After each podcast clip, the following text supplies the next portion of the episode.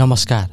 म युवराज खतिवडा नेपाली पडकास्ट युवकास्टको लागि फेरि पनि आज तपाईँहरूसँग उपस्थित भइसकेको छु। मित्रहरू आज म नयाँ पत्रिका दैनिकमा प्रकाशित तरै संसार घुमिआम्ला झरै माछा भैजाम्ला भन्ने एउटा इतिहाससँग सम्बन्धित अथवा भर्खरै हालसालै घटेको एउटा घटनासँग सम्बन्धित विषयवस्तुमा आधारित भएर लेखिएको एउटा लेख प्रस्तुत गर्न गइरहेको छु। यसलाई लेख्नु भएको छ दोभान राईले।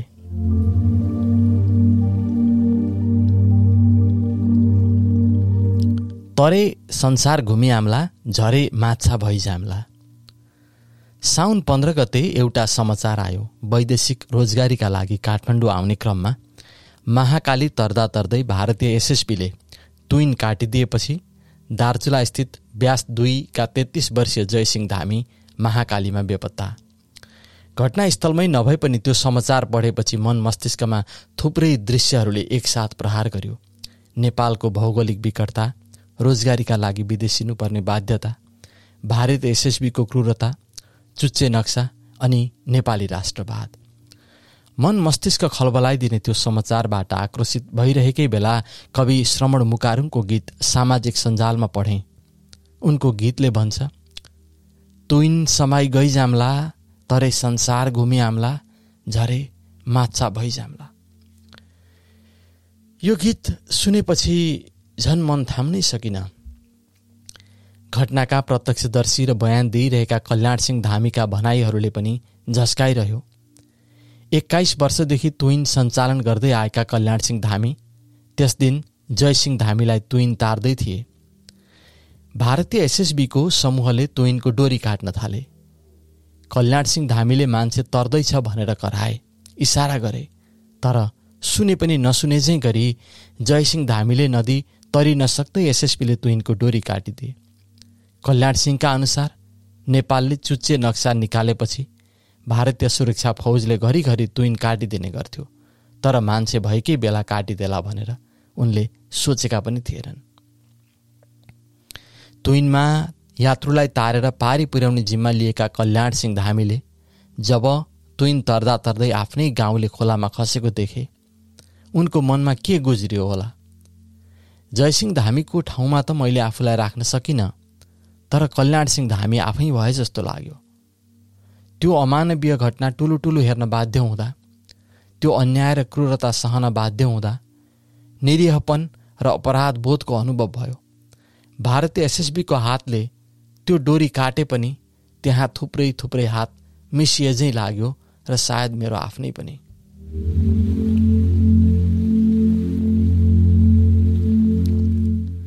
म सानो हुँदा सुन्थेँ लडेर मरेका कथाहरू अझ मर्नुलाई नै खस्यो भनिन्थ्यो। त्यो काका खस्यो रे आमै नि त। त्यो बोजू खस्यो रे ए हो र।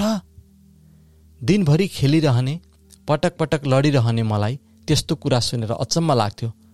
लडेर खसेर पनि मान्छे मर्छ त। साइला बाजे कसरी मरेको? पारी गाउँबाट राति आउँदै थिए रे घर आइपुगेन रक्सी खाएको थियो होला बाटामै खस्यो होला। घाँस काट्दा लडेर मरेको गोरुले ठेलेर मरेको यस्ता थुप्रै कथा हुन्थे। धेरै चाहिँ रक्सी र भिरकै कथा हुन्थे। म मधेस गाउँमा जन्मे हुर्केको र पछि काठमाडौँमा पढेको मान्छे। त्यो लडी मर्ने भिर हेर्न माओली गाउँ नै जानु पर्यो कम्प्युटर साइन्सको नसा चढिसकेको थियो। तर जब म पहाड गाउँमा गएँ मलाई अत्यास लागेर आयो। एफिसियन्सी अप्टिमाइजेसनको माइन्ड सेट आइसकेको थियो। पहाडमा त तल गाउँबाट माथि गाउँ जाँदा नै दिन बित्थ्यो। बाह्र पुगेर तेह्र लागेको केटोलाई देखाउँदै गाउँलेहरू भन्थे अब यो नुनले न मधेस झर्न सक्ने भयो। एउटा डाँडाको कोप्चामा एउटा बस्ती अर्को डाँडाको कोप्चामा अर्को बस्ती। त्यो सबै बस्तीमा बाटो कहिले पुर्याइसक्नु बिजुली पानी कहिले पुर्याइसक्नु? त्यही बाटो र बिजुली पानी पुर्याउन नै एक जुनी बिताउनु पर्ने हो भने कल्पनाका त्यत्रा त्यत्रा आकाङ्क्षाहरू कहिले पुरा गर्नु? चारैतिरबाट घेरेको डाँडाले भौतिक रूपमा क्षितिज साँगुराए जस्तै ती डाँडाको कोप्चा कोप्चीमा आफ्नो सपनाहरू निचोरिए जस्तै लाग्यो। अब यो डाँडा बिर्सेर काठमाडौँ भागौँ जस्तै लाग्यो। तर देखिसकेको कुरा मान्छेले बिर्सिन कहाँ सक्छ र? मलाई डाँडाहरूसँग रिस उठ्यो। खासमा भन्नुपर्दा डाँडामा अल्झिरहने मान्छेहरूसँग यस्तो लाग्थ्यो यत्रो ठुलो संसारमा किन त्यही डाँडाको भिर र कोप्चामा बस्नु परेको होला? सर्भाइभल अफ द फिटेस्ट इभोल्युसनको नियम हो भने समयानुकूल आफूलाई परिवर्तन गर्न नसक्नुको भार कसले लिने? यो गरिब देशले गर्न सक्ने के? हिजो आज पहाड मावली गाउँमा बाटो पुगेको छ। नुन सकिन लाग्यो के गर्ने होला भनेर चिन्ता लिने ठाउँमा चाउचाउले स्वास्थ्य बिगार्यो भन्ने नयाँ चिन्ता थपिएको छ। नेपालमा दार्चुलाका जस्ता अझै थुप्रै गाउँहरू छन् जहाँका आम मानिसले अझै पनि परिवर्तनको महसुस गर्न पाएका छैनन्। गाउँलेहरू रोजगारीका लागि जाने गन्तव्य फेरियो होला तर दुःख फेरिएन। नेपाललाई खुल्ला दिशा मुक्त घोषणा गरे जस्तै तुइन मुक्त गर्ने घोषणा त भयो तर त्यो पुरा हुन सकेको छैन। तुइनको दृश्य हेर्दा सधैँ असहज लाग्छ। डोरी चुडेर खस्ने हो कि हात फुस्कने हो कि त्यस्तो डर त भइरहन्छ नि। त्यो सँगै तुइनमा तुर्लुङ्ग उँधो मुन्टे झुन्डिँदा ऊ कर्ता जस्तो देखिँदैन। विकल्पहीन असहाय जस्तो देखिन्छ। मान्छे मान्छे जस्तो देखिँदैन। कुनै निर्जीव बन्दी जस्तो देखिन्छ। स्कुले केटाकेटीहरू तुइन चढेर पढ्न गएको। लुङ्गी र फरिया लगाएका महिलाहरू तुइन तान्दै बजार गएको देख्दा आशावादी हुँदै सोच्न मन लाग्छ ओहो ढुङ्गाको चेपमा फुलेको फुल जस्तो। तर थाहा हुन्छ यो मन बुझाउने बाहना मात्र हो संसार आज कहाँ पुगिसक्यो।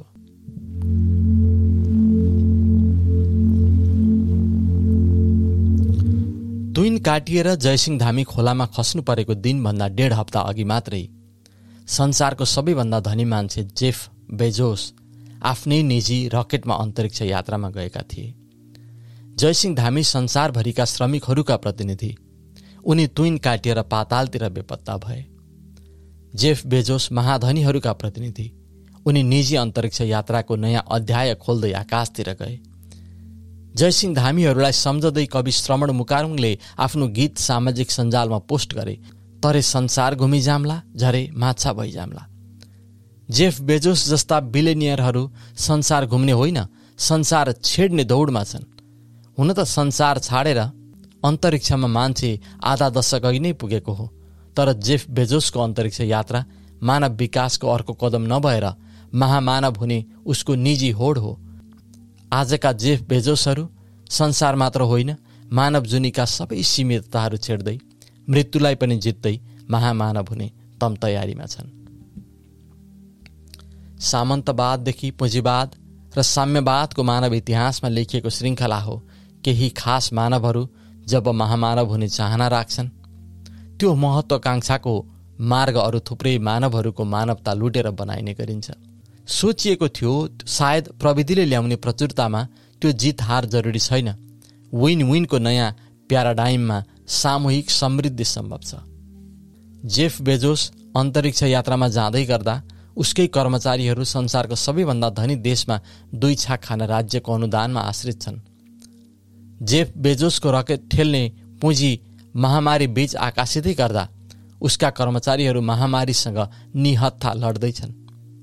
जित्नेहरूमा जति जिते पनि नपुग्ने असीमित लोभ भएपछि विन विनको प्याराडाइम केवल प्रोपगान्डा हुन पुग्दो रहेछ। जित्नेहरूको गुलामीमा जित र हारको सर्वव्यापी मिथ्या रचिएपछि त्यो असीमित लोभ घिनलाग्दो होइन जितको आकर्षक शैली मानिदो रहेछ।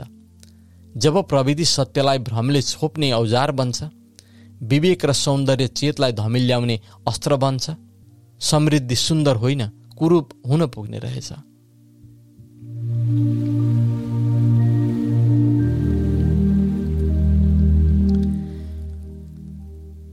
मित्रहरू नेपाली पडकास्ट युवकास्टको लागि आज म दोभान राईद्वारा लेखिएको र नयाँ पत्रिका दैनिकमा प्रकाशित भएको एउटा घटना विशेषसँग सम्बन्धित तरे संसार घुमी आम्ला झरे माछा भैजामला शीर्षकको यो लेख अहिले तपाईँहरूसँग प्रस्तुत गरिरहेको छु।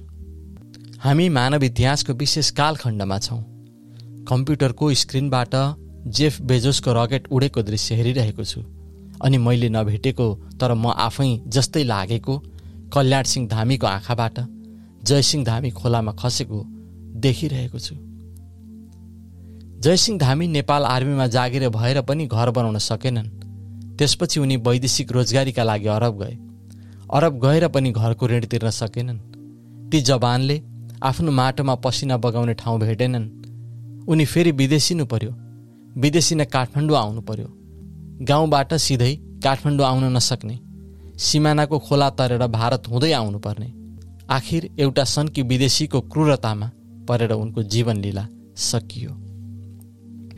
मान्छे भएर जन्मेपछि मर्नु नियति हो। जो मान्छेले डाँडा भिर कोप्चामा बस्ने साहस वा दुस्साहस गर्यो ऊ अकालमा लडी मर्नु पनि सम्भाव्यता नै बनेको हो। तर जयसिंह धामीलाई उसको डाँडाले मारेको होइन अविकासले मारेको होइन। उसको डाँडामा उसका पुर्खा कोही बिस वर्ष बाँचे होलान् कोही असी बाँच्नकै लागि अरब जानुपर्ने उसको जुन नियति बन्यो अरब जानकै लागि राजधानी आउनुपर्ने जुन परिवेश बन्यो। चुच्चे नक्साको विवादमा एक हिस्रक भारतीयको जुन घातक निशाना ऊ बन्यो यसबाट छर्लङ्ग छ। जयसिंह धामी असन्तुलित आधुनिकता केन्द्रीकृत राज्य व्यवस्था हेपाहा भू राजनीति र अन्धो राष्ट्रवाद सबैको कारण मारिए। जयसिंह धामीको सामूहिक हत्या भएको हो। आधुनिक दासत्वमा चलेको विश्व अर्थव्यवस्थामा हड्डी घोटाएर कुनाबाट केन्द्र धाउँदा धाउँदा पसिना सुकाएर कृत्रिम सिमानामा जुधेका अहम र कुण्ठाको हिंसामा रगत बगाउँदा बगाउँदै जयसिंह धामी मरेको हो। केन्द्रको अहम र कुण्ठाको मूल्य सधैँ कुनाका निर्दोषहरूले चुकाउनु परेको छ। यो निरन्तरको कथा हो। सर्भाइभल अफ द फिटेस्ट या योग्यतमको जित भन्दै आज कसैले जयसिंह धामीको मृत्युलाई एउटा हरुवाको स्वाभाविक अन्त्य ठान्छ भने मलाई आज प्रश्न गर्न मन लागेको छ एउटा मान्छेलाई मान्छे भएर बाँच्न के योग्यता चाहिन्छ? जयसिंह धामीले आफ्नो पसिनामा आफ्नो परिवारका निम्ति घर बनाए। छोराछोरीलाई बढाए पढाए आफ्नो सम्पूर्ण श्रम लगाएर घर बनाउँदा ऋण लाग्ने। आफ्नै देशको राजधानी आउँदा जीवन दाउमा लगाउनु पर्ने स्थिति आउनुमा को अयोग्य? जयसिंह धामी कि शोषक विश्व अर्थव्यवस्था कि असंवेदनशील निकममा राज्य? योग्यताको कुरा गर्ने हो भने जयसिंह धामीहरूलाई सेवा गर्न चुनिएर गएका राजनेताहरूले विकासका शास्त्र जानेको छु भन्ने नीति निर्माताहरूले विकासको नाममा जसरी सिमेन्टका गेटमाथि सिमेन्टका गजुर थप्ने सिमेन्टको रुखमा सिमेन्टका फल फलाउने कामहरू गरे उनीहरूले आफ्नो योग्यता र अयोग्यताको परिचय दिइसकेका छन्।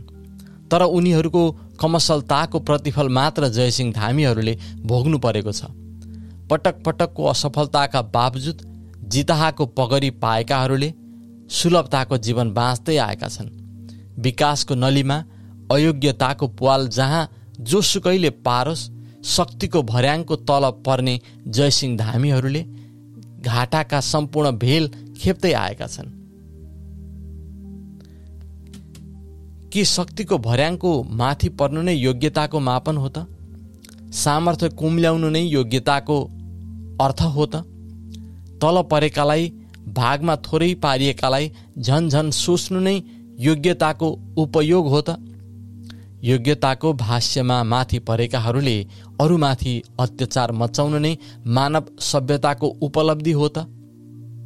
मलेरिया र जङ्गलका अनेक रोगसँग लड्ने शारीरिक योग्यता विकास गरेर आदिवासी थारूहरूले शताब्दीौँदेखि आफ्नै योग्यताको बलबुतामा माटोको उर्वरता कला र संस्कृतिको विपुलता सिर्जना गरे।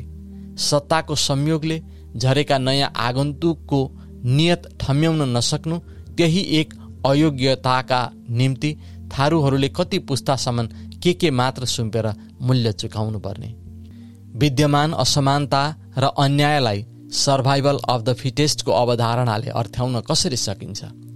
जबकि आजको मानव समाज प्रकृतिको लयमा बगेको खुल्ला प्रतिस्पर्धा हुँदै होइन। प्रकृतिको स्वाभाविक लहरसँग डराएको भयभीत मानिसको कृत्रिम व्यवस्था हो आजको मानव समाज। सबैभन्दा भयग्रस्तले कुम्ल्याएको शक्तिको बन्दी हो आजको मानव समाज। भय र कुण्ठाको चक्रव्यूहमा आफूलाई बिर्सेको रोगीहरूले चलाएको रोगग्रस्त उपज हो आजको मानव समाज।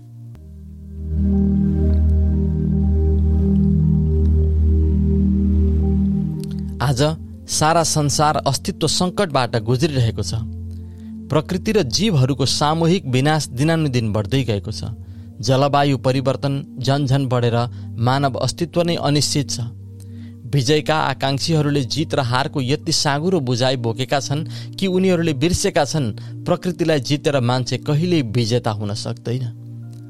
संसारलाई पछाडि छाडेर एकलौटी कोही टाढा जान सक्दैन। सह अस्तित्व नै मूलभूत सत्य हो।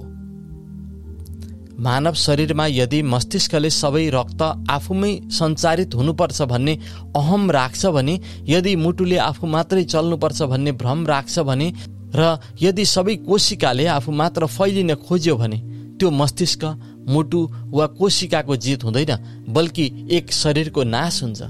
आत्मघाती प्रतिस्पर्धा प्रगतिको सम्वाहक होइन असन्तुलित एकाधिपत्य समृद्धिको शिखर होइन। मानव हुनुको अर्थ के हो र मानव जीवनको औचित्य के हो? यो ठुलो प्रश्नको उत्तर मसँग छैन। तर यो कुरा फेरि दोहोऱ्याएर भन्न चाहन्छु सह अस्तित्वको विकल्प छैन। सायद मानवीय संवेदनशीलता हाम्रो सबैभन्दा ठुलो गुण हो र विवेक सबैभन्दा ठुलो औजार। संसार छेडी महामानव हुने होडमा कुदेको जेफ बेजोस र मान्छेको जुनी बाँच्न नसकी माछाको जुनीमा सान्त्वना खोज्ने जयसिंह धामी यी दुई बिन्दु बिचमा कहाँ छौँ हामी? मरेपछि मान्छेको जुनी हुन्छ कि चराको? कि यो नै एक अन्तिम जुनी हो? त्यो मरिजानेलाई नै थाहा होला। कल्याण सिंह धामी जस्तै प्रत्यक्षदर्शी भएर बसेका छौँ हामी। भोलिको पुस्तालाई हामीले पक्कै बयान दिनुपर्नेछ। हाम्रो प्रत्येक कर्म प्रत्येक संवेदना प्रत्येक तरङ्ग आकाश उक्लदै गरेका महामानवहरूलाई ठेल्न सुम्पिन्छौँ कि मान्छे भएर बाँच्न सङ्घर्ष गर्दै गरेका हाम्रा तमाम साथीहरूलाई खोला तार्न समर्पित गर्छौँ। आज हाम्रो आफ्नै मानवता अस्तित्वको ठुलो चुनौतीमा छ। धन्यवाद।